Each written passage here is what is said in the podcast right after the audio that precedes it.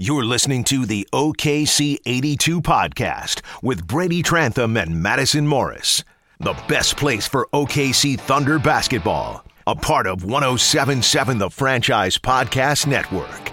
Welcome to episode 79, but actually I think it's episode 81 because Madison and I did a preseason pod and we did an all-star break pod. So this is game 79. Episode 81 of the OKC 82 podcast, and what an episode it might be. Just because it's just you guys are all stuck with me once again. No Madison. She was not in the building. I don't even think she was in Oklahoma City tonight. She was doing other fun things, like in her own words on Twitter, watching people get married, and then she described it as gross. So we all know where Madison's head is at in terms of matrimony. But yeah, about this game, the Thunder, they get their first back-to-back win in almost, I think it was before the All-Star break. I can't remember. I meant to look that up, actually. But it's been a while. I don't think they've been able to do it since the All-Star break's been going on. There's a bunch of L's, a few wins sprinkled here and there, but the biggest problem with the Thunder since the All-Star break has just been their inconsistency. They'll have a good win against Indiana at home, against Toronto on the road, Utah on the road, Portland on the road, and they're just never able to carry that over. So whatever secret stuff they were drinking after the Lakers win the other night when Russell registered the second 20-20-20 game in NBA history, whatever they were doing, whatever they were feeling, it certainly carried over to this game tonight. And tonight was such a fun game. I mean, you got Russell Westbrook clinching a triple-double average for the third consecutive season in a row. No one's even done it twice in a row. It's incredible, and we'll get to that later, of course. You've got Blake Griffin going off. Oh, my goodness. That was almost as equally as incredible. Not as equally as incredible. What Russell did was historic, and it's going to be there forever. This was just a really good Blake Griffin game. 45 points, 11 of 20 from the floor, 9 of 14. At one point was 9 of 12, so he missed his last 2 3-pointers.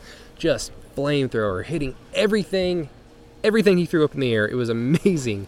And so for all the Sooner fans in attendance, and Blake did get a very, very warm ovation during the beginning of the game, so he certainly felt right at home. His family, he had an entire legion of his family members and friends at the game. I saw them after I walked out of the Thunder locker room. They just all kind of walked en masse out of the Pistons locker room. So Blake definitely felt at home, and just he looked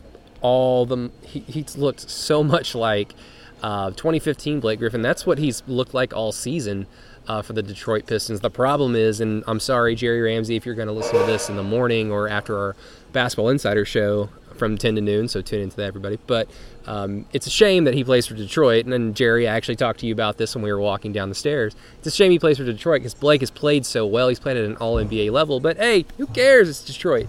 But with the Pistons, it was certainly a game that the Thunder needed to win against a quality opponent. Yes, the Pistons coming in tonight had the 6th seed in the Eastern Conference, pretty much, all but officially wrapped up a postseason bid in the Eastern Conference for the first time in a few seasons, I believe. Well, I think it might have been the year before Kevin Durant left for Golden State that Detroit got beat in 5 in the first round. I can't remember, but it's been a while. So kudos to Blake Griffin and the Pistons and all their silly Detroit Piston fans. But you had Blake going off, which was incredible. We talked about Russell for a little bit. Paul George looked a little bit better, like his old self, especially from the three-point line, 4 of 7 from deep. Dennis Schroeder, great game, his best game in 2 months. I mean, 14 points, 6 of 14 from the floor, 10 assists.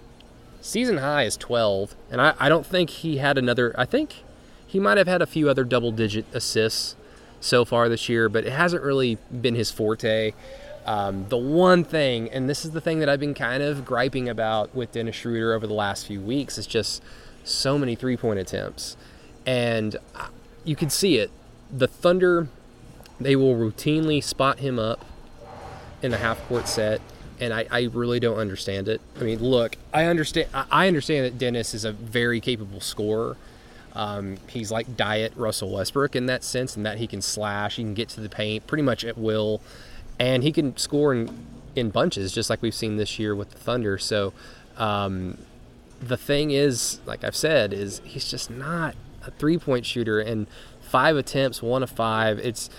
To me, they're just kind of wasted possessions, but not that much to gripe about with Oklahoma City tonight, except that and the fouling. The fouling, I mean, they had 7 first-quarter fouls, the Thunder. They sent the Pistons to the line 12 times in the first quarter. And, I mean, despite outplaying Detroit, the Pistons had a first-quarter lead and a second-quarter lead heading into the locker room. And a lot of that was just attributed to the fact that the Thunder kept fouling and Blake Griffin was just going off. I mean, Blake Griffin could have had the same game he had, but if the Thunder had, they finished tonight with 24 fouls. If they had 16, 17 fouls as a team, I mean, Detroit had 23. If the Thunder had kept it around the 17, 18 mark, this game would have been well over by the time the Pistons went cold in the fourth quarter. Just too many silly, sloppy fouls, and along with the Thunder's inconsistency since the All-Star break, I mean, that's been in my opinion, the other main culprit is just the fouls and getting guys very important players like Steven Adams tonight had 3 fouls in the first quarter, didn't play at all until the second half. Terrence Ferguson is typically a recurring character in this sloppy foul theme. Jeremy Grant also. He had 3 fouls tonight. Steven Adams finished with 4, surprisingly. Markieff Morris, 3 fouls as well, or finished with 4 fouls. And, you know, Markieff had his best game as a Thunder player in terms of the scoring, 12 points, 5 of 12, 1 of 2 from the three-point line.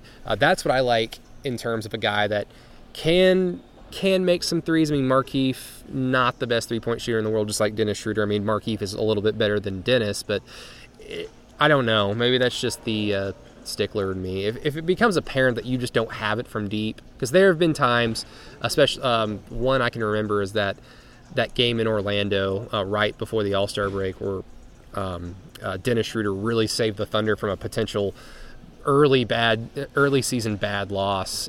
Dennis certainly had it that night. So if they're falling, if it's raining down threes, then by all means keep shooting. You're that talented.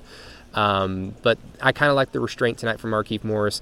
The way the Thunder really used him as a roll man towards the basket, it really showcased his physicality and his talent a little bit more so than how the Thunder have been trying to basically try to spot him up and get him in positions to shoot deep.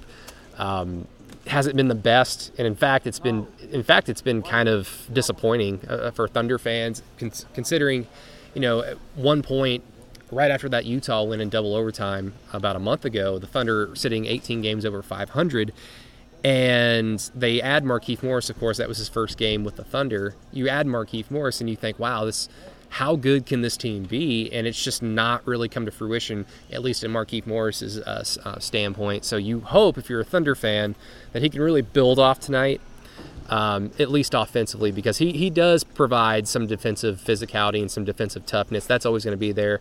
And a guy that plays like Markieff Morris, I feel when the game is slowed down much more, where fouls or whistles are not really called as frequently, you know, ticky-tack fouls like the Thunder are certainly capable of doing early in games, I feel like that's when a guy like Markieff Morris is going to showcase his value to a playoff team in Oklahoma City. So we'll see if he can continue that. Steven Adams, of course, I thought was an unsung hero of this game. 14 points, 7 of 9 from the field, 14 rebounds.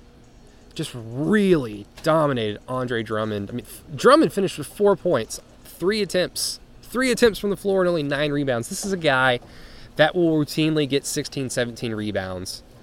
Drummond only had 2 offensive boards. Steven had 8. Steven was just a monster. This is the 5th game in a row that Steven has absolutely asserted himself in some way, shape, or form and had a great game. So you got to think, if Steven's been able to do this, you got to hope that Markieff, just like I was talking about, Markieff Morris can start putting together some good games back to back, because that's how you obviously you want to start building those good habits going into the postseason.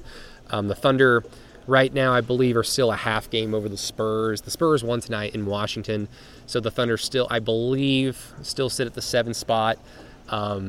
they have some things to play for, but a little bit of it is outside of their control. If the Spurs run the table, San Antonio has the tiebreaker over Oklahoma City. So if the Spurs run the table rest of their games, which is fairly realistic at this point, San Antonio is pretty good and they're playing well. Then the Thunder will probably match up with Golden State in the first round. But if guys like Steven Adams, Markieff Morris, even Dennis Schroeder, despite the three-point gripe that I have with him, if those guys are giving you positive minutes, if those guys are giving you good production in terms of, you know, things that you don't necessarily see in the box score, but also things that you see in the box score because those are important too, then you've got to like your chances as an 8 seed. You can't really like them that much against Golden State, but I'm sure Thunder fans and the Thunder themselves are going to be fairly confident if those guys are playing at all cylinders. But with Steven, you know, of course, dominating Andre Drummond like he did, but just being able to put out this production. Simply because, like I said, he had 3 fouls in the first 3 or 4 minutes of the first quarter, and I can't remember if he played again. I'm sure he did in the first half. I know I already said that he didn't play again until the second half, but he only played 23 minutes tonight, so I've got to think he didn't play that much in the first half. So to only foul one more time the rest of the game while dominating Andre Drummond in the paint, on the boards, and then have himself a nice offensive output of a game, that's just incredible because.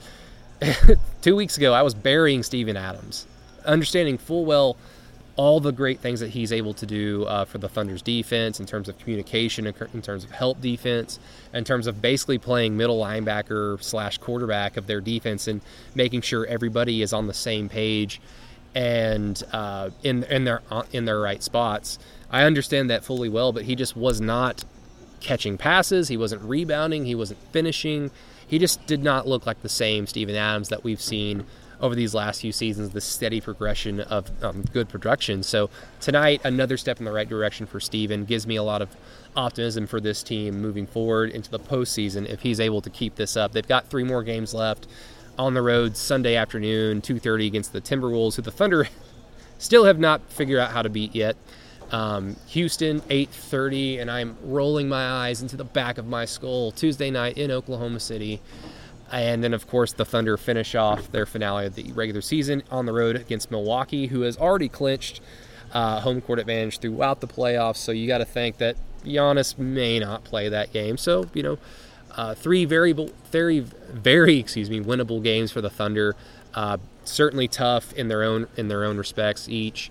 So the Thunder still have a lot to play for, and they need guys like Steven, Markieff, Schroeder to continue this level of play, as well as Paul George and Russell Westbrook doing what they always do, seemingly night in and night out. The Thunder just dominated this game, like 64 points in the paint to 30 for Detroit. You know, you just look at Detroit's scoring. You've got 5 from Bruce Brown. This is just the starting 5 for Detroit. You got 5 from Bruce Brown. You've got 4 from Andre Drummond. You've got 8 from Wayne Ellington, a guy who the Thunder really wanted when he was a buyout candidate after Miami let him go, or Phoenix let him go, Miami traded him to Phoenix. Reggie Jackson making this was actually his 4th game in Oklahoma City since being traded in 2013-14.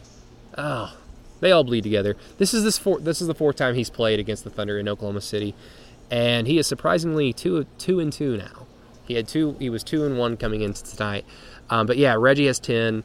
So outside of Blake Griffin, you have 9, 17. You got 27 points from the starting 5, not named Blake Griffin. And then, like I said, Blake had 45.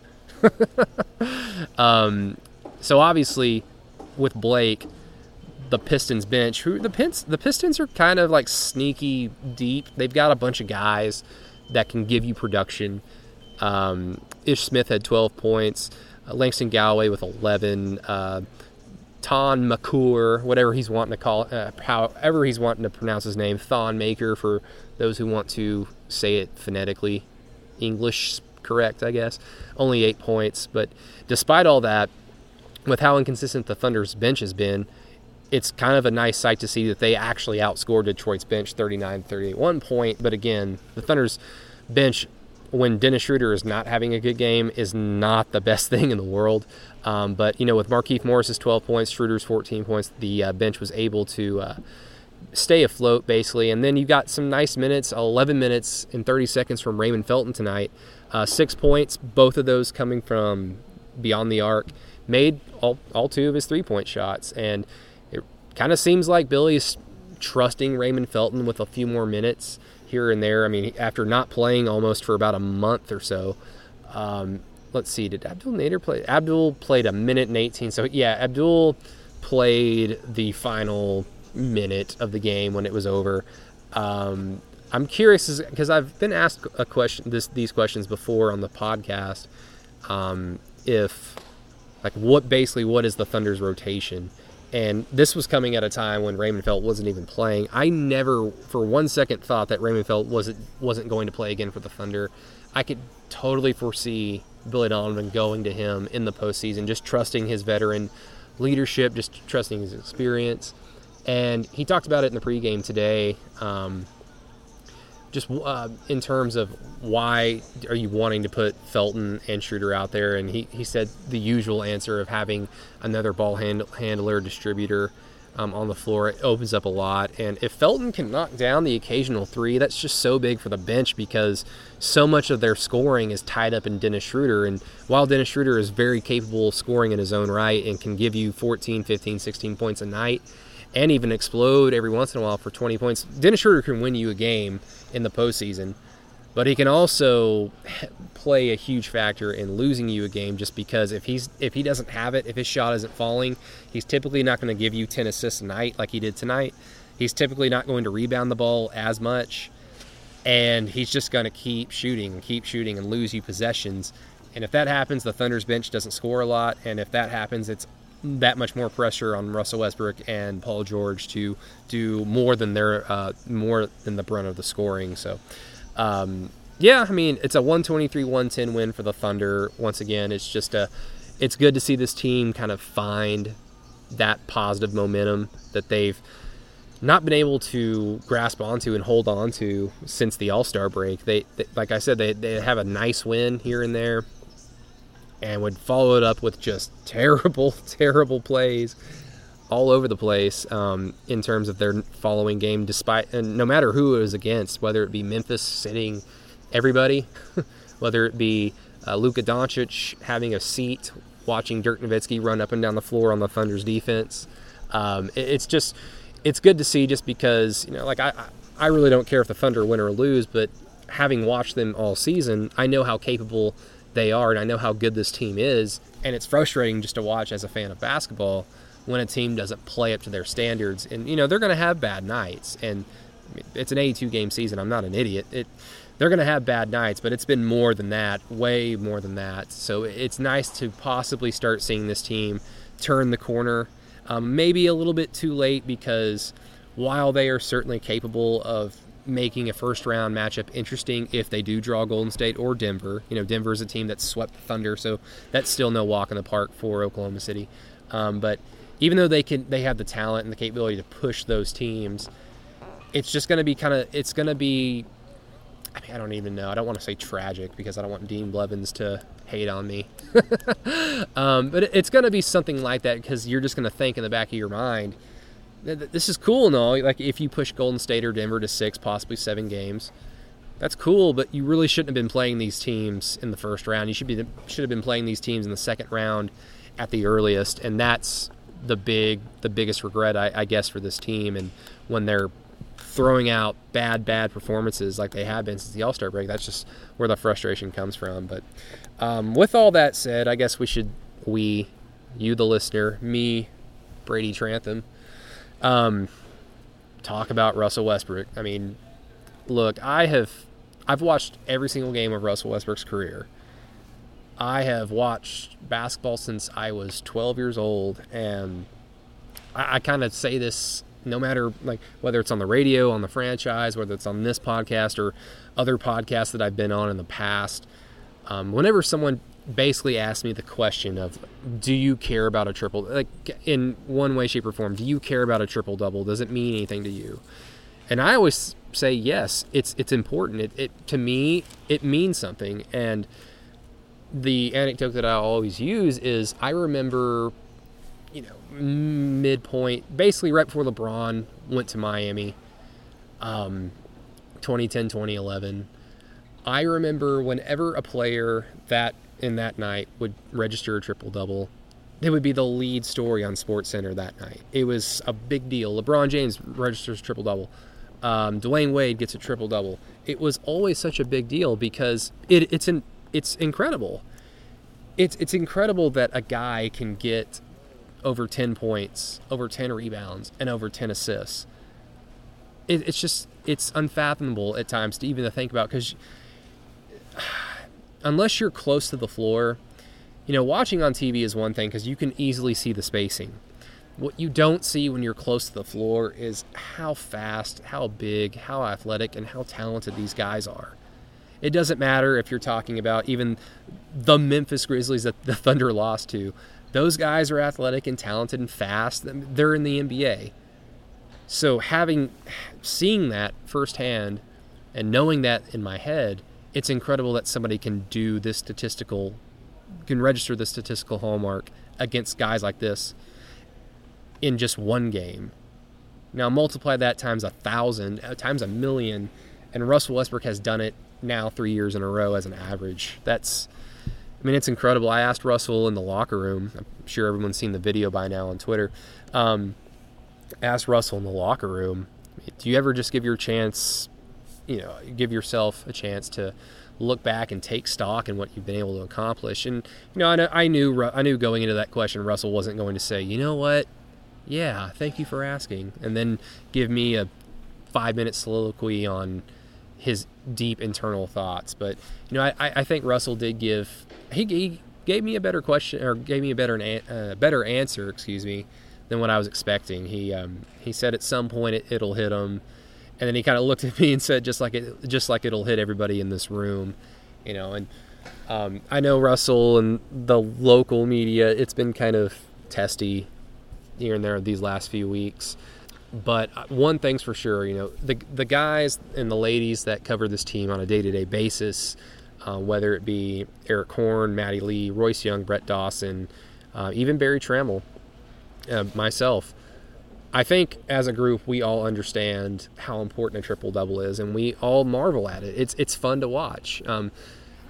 I think I said it on the last podcast with Madison. Once it kind of became realistic that Russell had the capability of picking up that 20-20-20 game, once that came in play, I found myself kind of rooting for it. And I rooted for it kind of unapologetically. It's like, you know, you're supposed to be a buttoned-up robot, you know, covering these games as a member of the media, which I understand that, and I try to do the best job possible, trying to be professional, but still, you get into this business because at some point you were a fan. You were a fan of the game. You were a fan of the team that you were covering, and both those things apply to me. At one point, I was a Thunder fan, and just being in the building now 2 years in a row when Russell Westbrook averages a triple-double,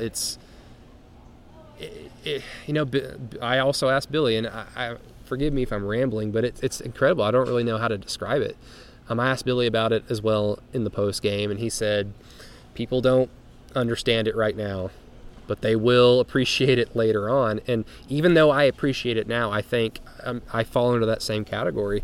I'm really, like, 10 years from now, like when Russell Westbrook is probably done playing basketball, me and the millions of basketball fans across the world, they're going to look back and just say, I can't believe that happened.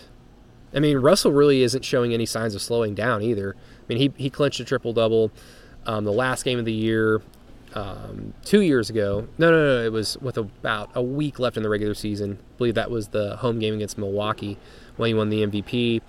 Last year, I believe he clinched it on the last home game. I can't remember if the Thunder had a road game at the end of the regular season, but that might have been their last game.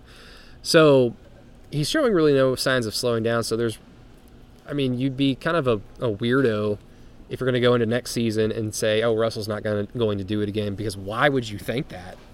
He's just a walking triple-double. And the Thunder coming into tonight were 21-9 this season. They're now 22-9, 21-9. Russell didn't actually get a triple-double tonight, I think, unless I missed that at the very end. He had 19 points, 15 assists, and 8 rebounds, so 2 rebounds away from triple-double. So the Thunder are 21-9 when he triple-doubles this year. One of those losses came in that double overtime loss to the Spurs when he had 24. So obviously there is a track record of success when Russell does that, so it does mean something. And I don't think we can really fathom it. I mean, we can either appreciate it and root for it, or we can just completely dismiss it like some people do. And, you know, that's fine. If you want to dismiss it and just say that they're arbitrary, whatever. But I think that those people 10, 15 years from now, whenever they give themselves a chance to look back on it, they're just going to go, how the hell did someone do this? I talked to Raymond Felton in the locker room, and I set up this question that I asked him as, you know, when Allen Iverson played in his career, he would get criticized every single day for a plethora of reasons, whether it was his attitude, his ball-hogging mentality, his efficiency, just whatever. He would get criticized, and now every time you see a highlight video retweeted on Twitter or you see anything on YouTube with his highlights on it, you see basically the recurring comment to those videos is, man, he was so great. I wish we had more guys like that in today's NBA. Those same people were probably not saying that 10, 12 years ago when he was playing. I mean, that's just the hard fact. So same thing is going to apply to Russell, because Russell, in a lot of respects, is fairly similar to Allen Iverson in terms of his off-the-court attitude, in terms with the media. At times, he goes into hero ball mode, of course. He's not immune to that at all, but the comparisons are there, so I feel that the same reverence of Russell that Allen Iverson enjoys nowadays, that's going to be enjoyed by Russell Westbrook, and deservingly so years from now, because right now he's in the thick of it. Everybody is in the thick of it right now in terms of watching him, analyzing him. And, you know, Russell would be the first person to tell you that the most important thing is to win a championship. I mean, he's been like that since the Thunder have been competing for championships. That's the most important thing, but only one team wins a championship at the end of the year. And there are times where you can kind of look back and take stock on certain accomplishments and say, you know, he didn't win it. You know, at this point, Russell Westbrook, of course, hasn't won a title. He hasn't won one yet, but that really shouldn't take away from how great he is. And again, I'm probably rambling at this point, and I've probably repeated myself on this particular subject a handful of times, so I apologize, but I really shy away from the pissing contest of player X is player than better and player Y because of blah, blah, blah. Now, I'm all about comparing and contrasting players, but I never want to put down another great player because they're a great player. I don't care if somebody is the 6th best player in the world compared to the 3rd best player in the world. That doesn't matter to me. Basically, if you're a top 10 basketball player in a lot of people's views, you have a chance to A, win that game, B, win a lot of games for your team, and C, put your team in the playoffs in position to win a championship. And Russell Westbrook falls under all three of those categories. Will they win a championship this year? I don't think so. If they had still held the 3rd seed, you know, I might have a little bit of a different opinion, but that's why they play 82 games. Cream typically rises to the top, but even if the Thunder get another first-round exit in this postseason, that should not take away from Russell Westbrook's ability to do something that has never even been done twice in a row with the triple-double average. Now it's been done 3 times, and Paul George in the locker room said, no one's ever going to tie that or beat that. And, I mean, James Harden has the capability of doing it. LeBron James has the capability of doing it. And I'm going to side with Russell Westbrook on this one. If people want to do it, if players want to do it, and those guys are certainly capable, if they want to do it, then they'll do it. And I guess the argumentative statement to that would just be, well, they don't want to because they would rather win, and that's silly. That's silly.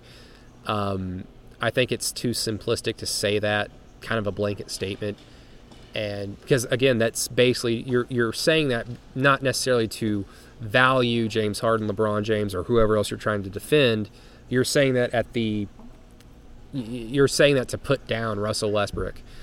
I think it's silly because there have been many, many, many great players that have played in this league that don't have a ring on their finger. At this point, Russell is in that crowd. At the end of his career, he might have one. Whether he wins one with his own team or as a role player later in his career, I don't think his legacy is secure. And I'm thankful that I get to cover him. I'm thankful that I've been able to watch him just 20 minutes north of my house, down in Norman. Like, it's incredible. And just like Billy said, even though I appreciate it now, I'm sure I'll appreciate it much more when I'm older and have some kids or something, and I'm able to tell them, yeah, I was there. Russell Westbrook was, he was incredible, and it was just incredible. So I think I've rambled enough about the triple-double, and I'm sure I'll get called a little fanboy, but I'm sorry. It's cool. It's really cool. I don't care if it was Russell or if it was Rajon Rondo. That's awesome. But yeah, I guess we'll just leave it at that. The Thunder, like I said, win against Detroit, 123-110. They held the Pistons to 14 points. Blake Griffin missed all of his shots in the fourth quarter, so whatever the defensive switch change-up in the second half, it worked, but Paul George kind of said it bluntly and plainly. Yeah, Blake Griffin, he wasn't Steph Curry no more. And, yeah, that's about as perfect as you could say it. The Thunder will take on Minnesota on the road at 2:30, another 2:30 tip-off on Sunday in Minneapolis before returning back to Oklahoma City for and again, I'm going to roll my eyes, 8:30 tip-off in Oklahoma City against James Harden, the Houston Rockets, and then on the road against Milwaukee, and then the postseason, everybody's favorite time of the year. It's the playoffs. They're almost here finally. Yeah.